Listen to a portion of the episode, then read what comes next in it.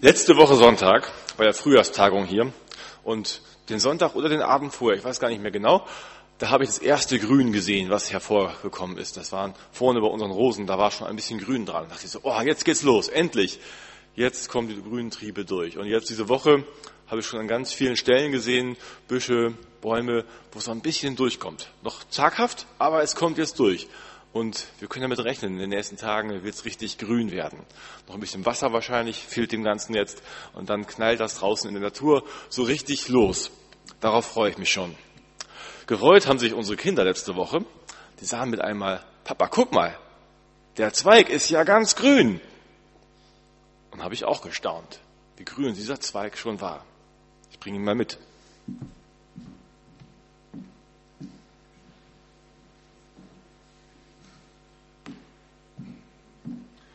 Eben auf dem Weg haben auch schon so ein paar mich angesprochen, als ich damit kam, Mann, das ist ja schon richtig grün dran. Toll. Dieser Zweig ist von unserem Osterstrauch. Den habe ich vor Ostern mal abgemacht mit unseren Kindern zusammen und dann in eine Vase gestellt. Da hingen so ein paar Ostereier, ein paar ausgeblasene dran. Und diese Woche ist das so richtig losgeschossen und er ist grün geworden. Toll. Da haben wir uns richtig gefreut, dass da noch Leben drin ist. Naja, grün fast noch mehr als bei den Bäumen draußen. Das ist schon toll. Naja, wenn man jetzt auch andere Zweige abzweigen, also abmachen würde, ich habe gelesen, bei Kirschzweigen, die können sogar noch blühen. Ich weiß nicht, ob das stimmt, ich habe es nur gelesen, dass sie sogar noch blühen können, wenn man sie abmacht. Allerdings werden sie niemals mehr Früchte bringen. Auch dieser Zweig, der grünt jetzt ein bisschen, vielleicht sogar schneller als die anderen Zweige, die noch am Baum dran sind. Aber der Zweig wird bald schon einfach nur noch sterben. Da wird nicht mehr viel Grün und Leben dran sein an diesem Zweig. So ist das, wenn ein Zweig abbricht oder abgeschnitten wird. Dieser Zweig grünt noch ein bisschen, aber wird kein langes Leben mehr haben, wenn es überhaupt noch Leben ist. So kann das auch täuschen, wenn es so grünt. Ich möchte jetzt den Bibeltext lesen für heute. Johannes 15, 1, Vers 5. Ich bin der wahre Weinstock, sagt Jesus. Ich bin der wahre Weinstock und mein Vater der Weingärtner. Eine jede Rebe an mir, die keine Frucht bringt, wird er wegnehmen. Und eine jede, die Frucht bringt, wird er reinigen, dass sie mehr Frucht bringe. Ihr seid schon rein um des Wortes willen, das ich zu euch geredet habe. Bleibt in mir und ich in euch. Wie die Rebe keine Frucht bringen kann auf sich selbst, wenn sie nicht am Weinstock bleibt, so auch ihr nicht, wenn ihr nicht in mir bleibt. Ich bin der Weinstock, ihr seid die Reben.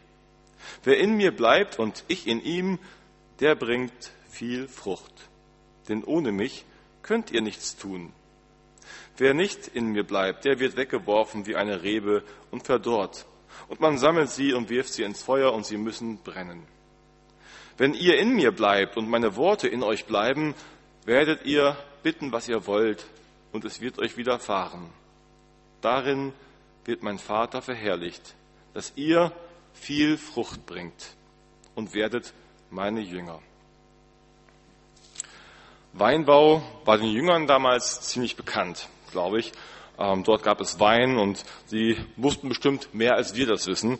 Wir als Norddeutsche ähm, haben, glaube ich, alle so nicht so viel Ahnung. Mir geht es auch so. Vielleicht ist der eine oder andere schon mal da gewesen, hat sich Weinbau genauer angesehen oder äh, hat auch mal in Süddeutschland gelebt und kennt das doch ein bisschen mehr. Weinbau ist uns ein bisschen fremd. Ich möchte mal versuchen, es uns ein bisschen vor Augen zu malen, nochmal, soweit ich das weiß. Also ohne Garantie, dass das jetzt alles biologisch so richtig ist. Einige haben vielleicht schon erkannt, das hier soll der Weinstock sein.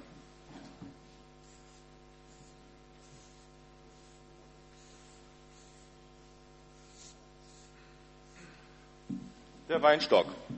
Am Weinstock, da sind die Reben dran.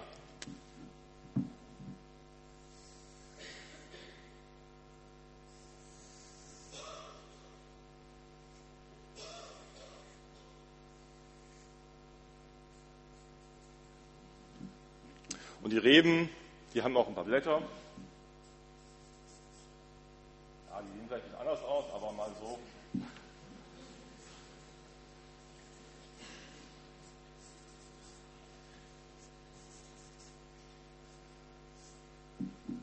Und dann spricht Jesus davon, dass es den Weingärtner noch gibt. Der Weingärtner, das ist Gott.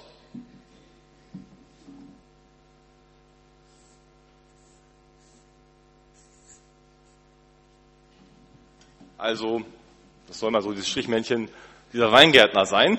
Der Weingärtner, was macht der als Gärtner? Kennt er sich aus mit dem Weinstock und den Reben. Er pflegt sie, er hegt sie und er hat auch eine Schere. Das haben wir eben im Anspiel schon gehört, mit der er das Ganze auch äh, macht, das Pflegen.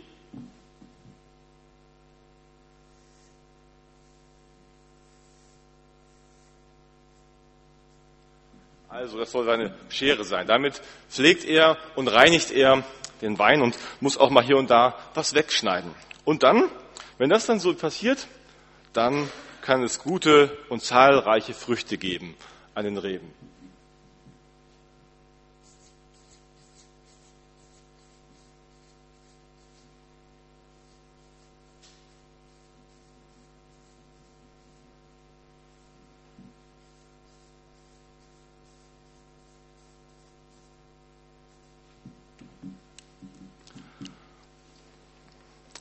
So haben wir den Text noch mal ein bisschen vielleicht vor Augen als Bild. Wir sind im Bild hier selbst als Reben. Ihr seid die Reben, sagt Jesus. Und darum geht es ihm vor allem, glaube ich, in diesem Bild, was er da auch sagt. Wir sollen bleiben. Wir sollen bleiben bei Jesus, verbunden bleiben mit ihm, als Reben am Weinstock bleiben. Bleiben, was heißt das jetzt genauer? Bleiben heißt nicht, alles bleibt, wie es ist. Jesus spricht das, dieses Bild gibt er ihnen in der Abschiedsrede, es wird nicht alles bleiben, wie es ist. Es werden sich auch Dinge verändern. Bleiben heißt nicht, alles bleibt, wie es ist. Bleiben heißt nicht, ihr sollt stehen bleiben da, wo ihr seid. Es muss nicht immer alles so bleiben, wie es war. Ihr sollt nicht an einem Ort stehen bleiben, sondern die Jünger sollen später dann hinausgehen in die Welt und von ihm erzählen. Man soll nicht in der Zeit stehen bleiben, sondern mit dem, was dann kommt, morgen und übermorgen mitgehen und die Zeit annehmen, mit der Zeit gehen.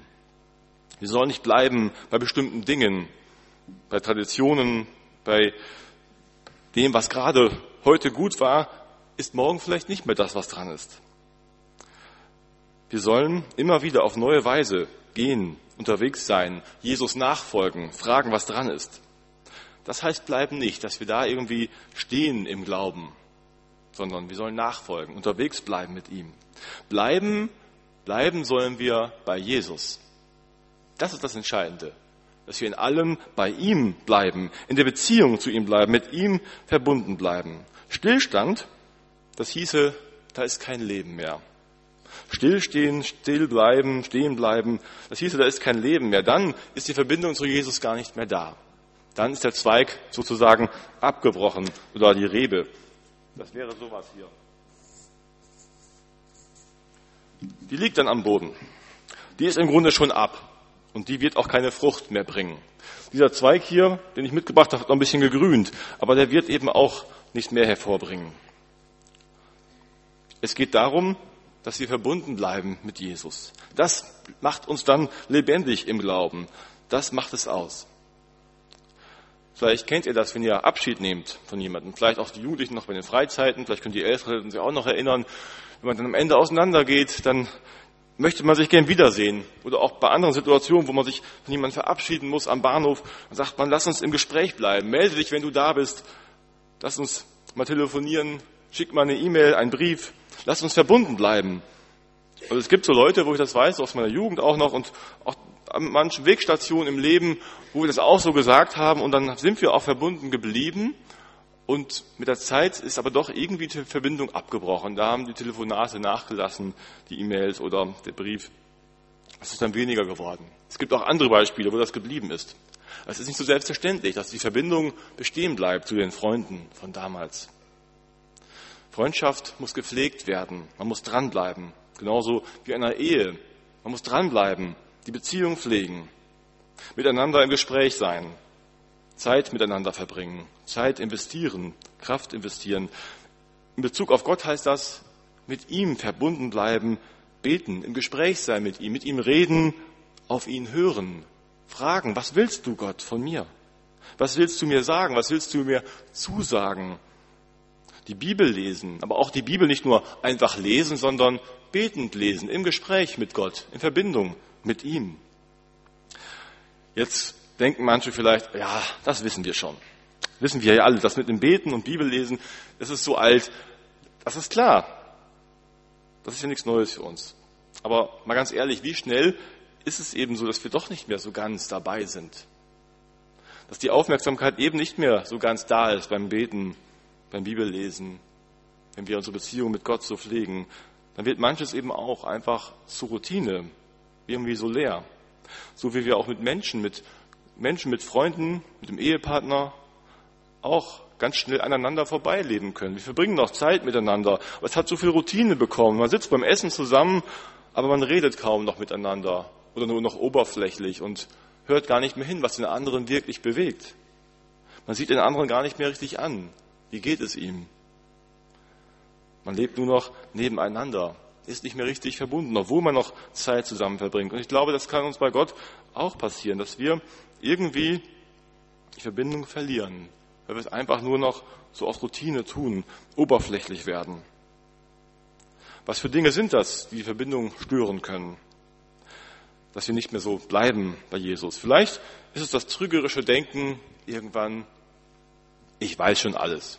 Ich habe schon so viel von der Bibel gehört, wenn ich auch Bibellesen mal beziehe. Ich habe so viel schon gehört und gelesen, da ist nichts Neues mehr. Die Geschichten kenne ich alle. Wenn ich das aufschlage, dann weiß ich sofort schon, worum es geht. Abgehakt, innerlich, fertig.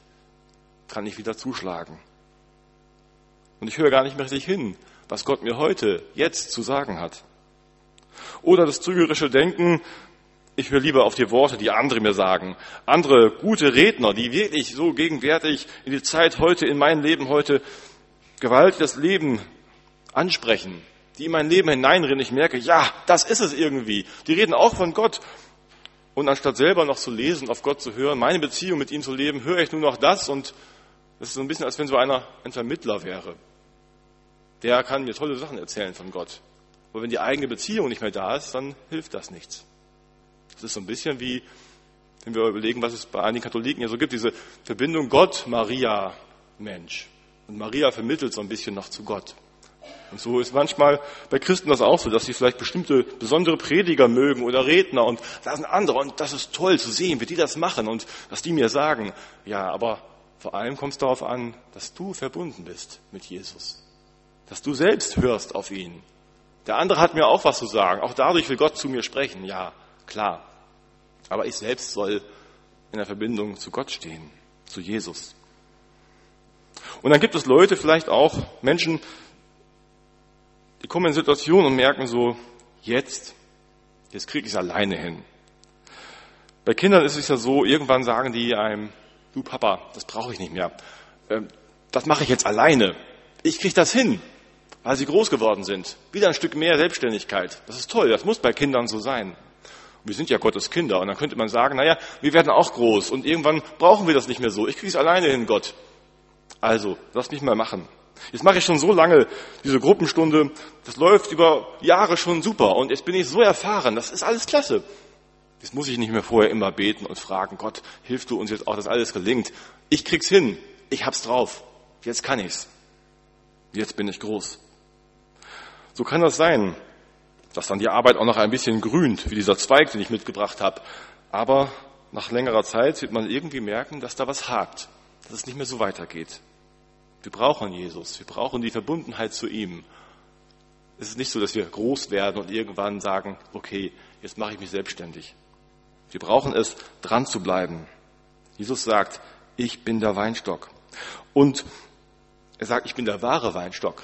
Es gibt auch andere Dinge, dieser kleine Buddha kam da eben vor im Anspiel. Es gibt andere Dinge auch, die uns vielleicht wegholen wollen, die sagen, hier, ich bin auch Weinstock, bei mir kannst du auch Früchte kriegen. Dinge, die uns ablenken, Dinge, die sagen, die versprechen, hier gibt's auch was Gutes. Jesus sagt, ich bin der wahre Weinstock, der wahre. Bei mir ist es wirklich so. Vertrau mir. Bei ihm sollen wir dranbleiben. Da gibt es die guten Früchte. Da dürfen wir leben, lebendig bleiben. Sonst können wir uns noch so abstrampeln, noch so mühen. Ohne die Verbindung zu Jesus wird unser Leben da nicht die Früchte tragen, die es tragen kann mit Jesus.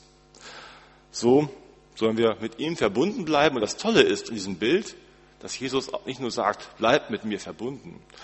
Bleibt bei dem, was ich euch beigebracht habe, so wie ein guter Lehrer. Ich habe euch ganz viel beigebracht und jetzt wisst ihr es. Jetzt bleibt bei dem. Wenn ihr dabei bleibt, dann läuft alles gut. Nein, er sagt, und ich bleibe in euch. Das ist auf Gegenseitigkeit. Ich bleibe auch bei euch und ich wirke in euch. Und so ist eine Verbindung da. Nicht nur eine Lehre, die Jesus weitergegeben hat und jetzt bleibt bei dem, was ihr gelernt habt, sondern eine Beziehung zu ihm. Ich bleibe in euch und ihr bleibt an mir dran. Und dann, wenn wir so verbunden sind in einer lebendigen Beziehung, dann wird es gut. Dann den Blick auf diesen Weingärtner mit der Schere. Ich bin ja selbst kein großer Gärtner. Ich freue mich über einen schönen Garten, aber viel mehr weiß ich auch nicht. Und schon gar kein Weinbauer. Weinbau soll ja sehr kompliziert sein. Etwas komplizierter als normaler Garten vielleicht. Wahrscheinlich gibt es noch andere komplizierte Pflanzen, aber Wein ist nicht so ganz einfach. Wein muss öfter beschnitten werden. Bei Wein ist der Schnitt auch aufwendig. Da muss man genau wissen, wo man schneidet und wie man schneidet und wann man schneidet. Es gibt Sommerschnitt, Winterschnitt, Verjüngungsschnitt, vielleicht noch andere. Ohne dieses Schneiden werden die Früchte weniger und kleiner. Jesus spricht von seinem Vater als Weingärtner. Ich bin der Weinstock, mein Vater ist der Weingärtner und der hat eine Schere. Das könnte uns erstmal Angst machen, so wie im Anspiel eben. Die Schere, das will ich ja überhaupt nicht. Was will der jetzt an mir rumschnitzeln hier? Die Reben, die keine Verbindung zu ihm haben, heißt es, die werden weggenommen. Aber die sind schon ab. Da braucht man gar nichts mehr schneiden. Die sind schon abgefallen, abgebrochen. Die haben ihre Verbindung schon längst verloren. Und dann heißt es da weiter, dass die Reben, die Frucht bringen, die dran sind und Frucht bringen, das ist gut, die wird er reinigen. Die wird er reinigen, damit sie noch mehr Frucht bringen. Und reinigen heißt eigentlich schneiden. Die neue Genfer Übersetzung übersetzt es auch so, überträgt es gleich, eine Rebe aber, die Frucht trägt, schneidet er zurück. So reinigt er sie, damit sie noch mehr Frucht hervorbringt. So will Gott helfen, dass unsere Frucht noch reichlicher und mehr wird. Und da müssen wir manchmal im Leben umkehren vom Irrweg, müssen Buße tun. Da müssen wir unsere Lebenswege immer wieder neu überprüfen. Und da gibt es Dinge, die waren gestern gut und die haben Frucht gebracht, die waren klasse. Doch Gott schneidet, schneidet Gott doch wieder was und korrigiert etwas und sagt, und morgen und heute ist es anders. Das kann manchmal auch wehtun. Einschneidende Erlebnisse in unserem Leben, wie wir gleich im Rückblick dann erst sehen, dass Gott da etwas abgeschnitten hat. Aber das im Nachhinein gut war, weil es Frucht gebracht hat. Ich denke an einen jungen Mann, den ich begleitet habe vor einigen Jahren und der überlegte, was mache ich nach dem Abitur jetzt? Wie könnten meine Zukunftspläne so aussehen?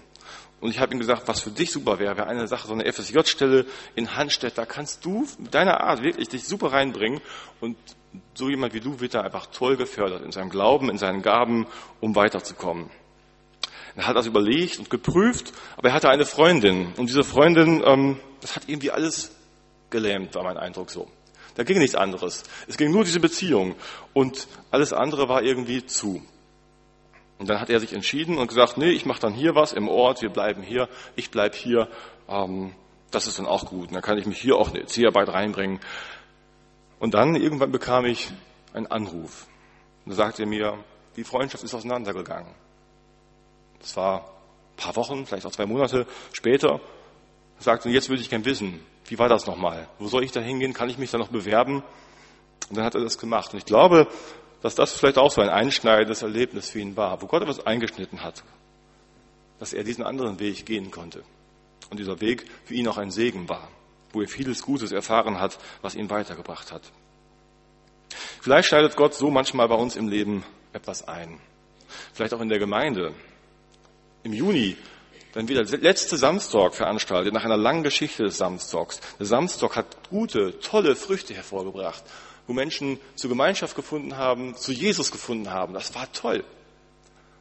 Und vielleicht ist jetzt der Moment, wo einfach da jetzt ein Einschnitt sein wird, wo wir damit aufhören, wie Let's Go letztes Jahr aufgehört hat und wo Gott etwas Neues wachsen lassen will.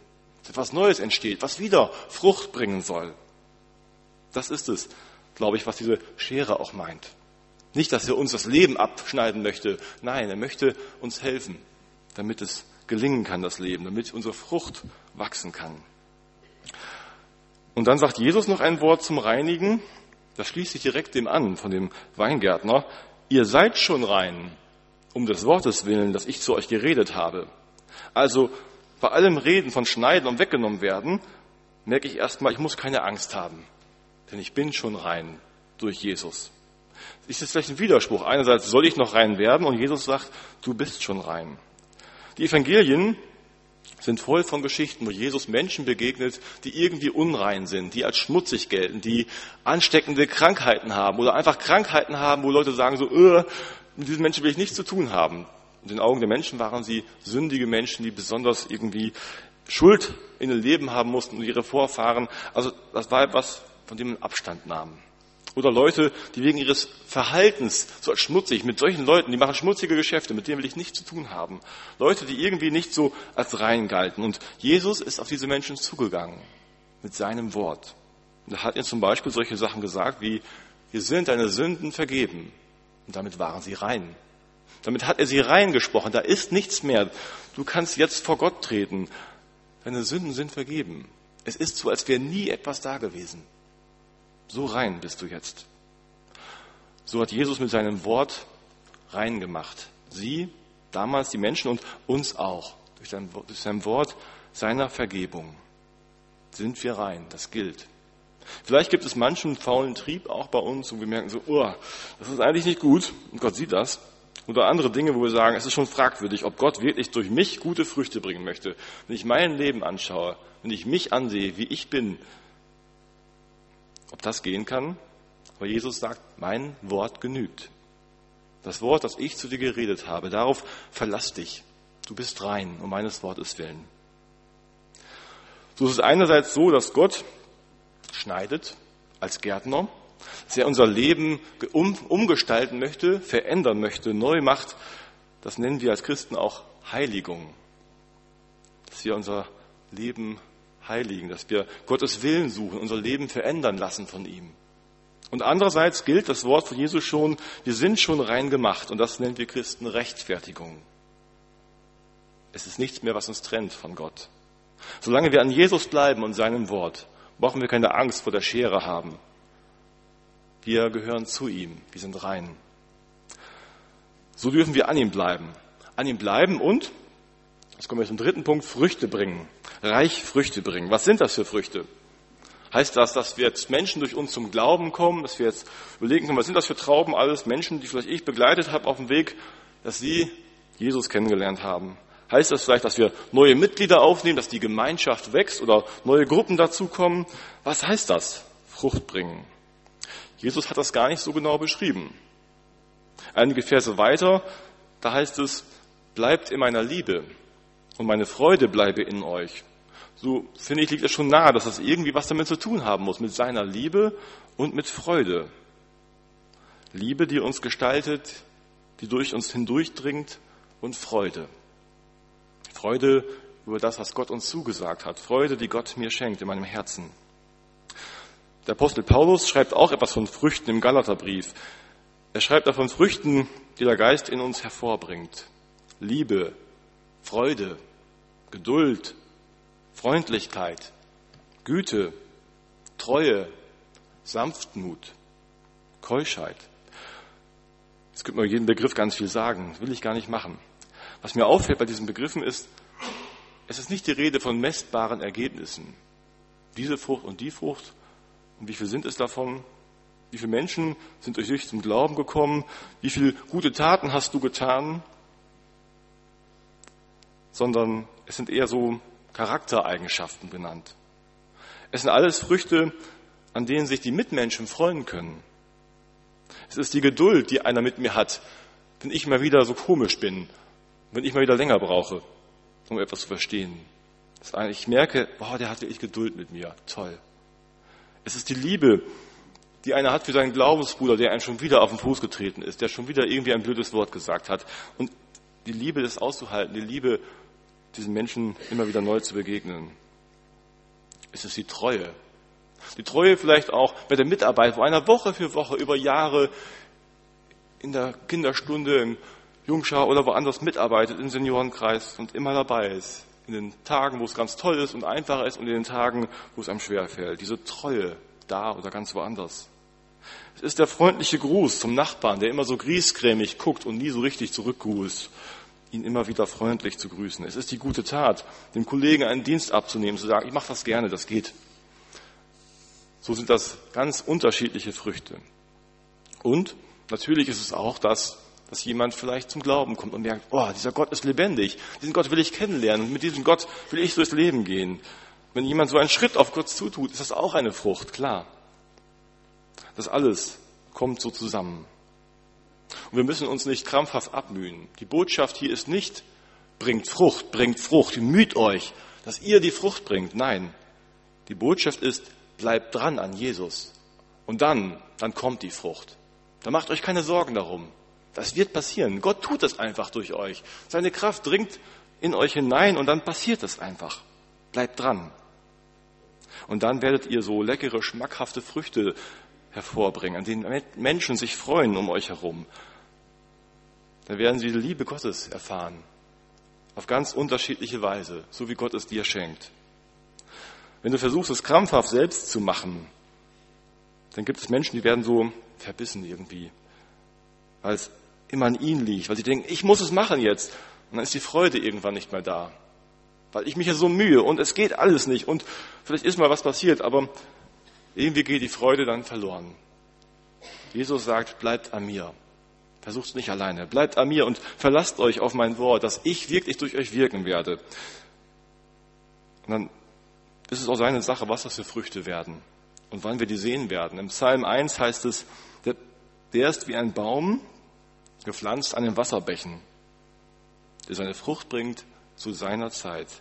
Also der Gläubige ist wie ein Baum gepflanzt an den Wasserbächen, der seine Frucht bringt zu seiner Zeit, zu der Zeit, wo Gott es bestimmt.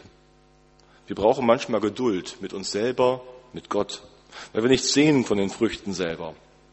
Manchmal dauert es lange. Und es gibt Früchte, die kriegen wir nie zu sehen. Die kriegen andere vielleicht zu sehen. Die erzählen aber anders, wer sie so geprägt hat, wer sie beeindruckt hat in seinem Glauben. Aber derjenige selber hört das gar nicht. Gott sieht das alles. Auch das, was wir selbst vielleicht gar nicht sehen. Für uns gilt nur dieses Wort, bleibt an mir.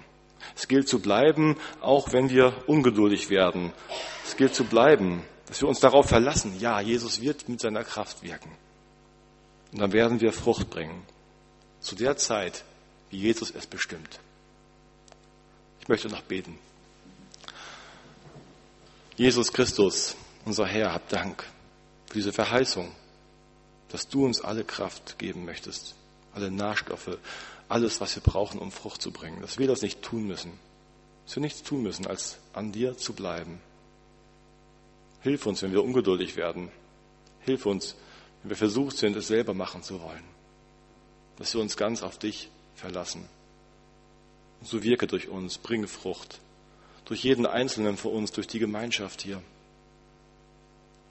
Dass andere sich freuen können, dass wir uns aneinander freuen können an den Früchten, die da sind der Liebe und Güte und Treue und all das, was dazu gehört.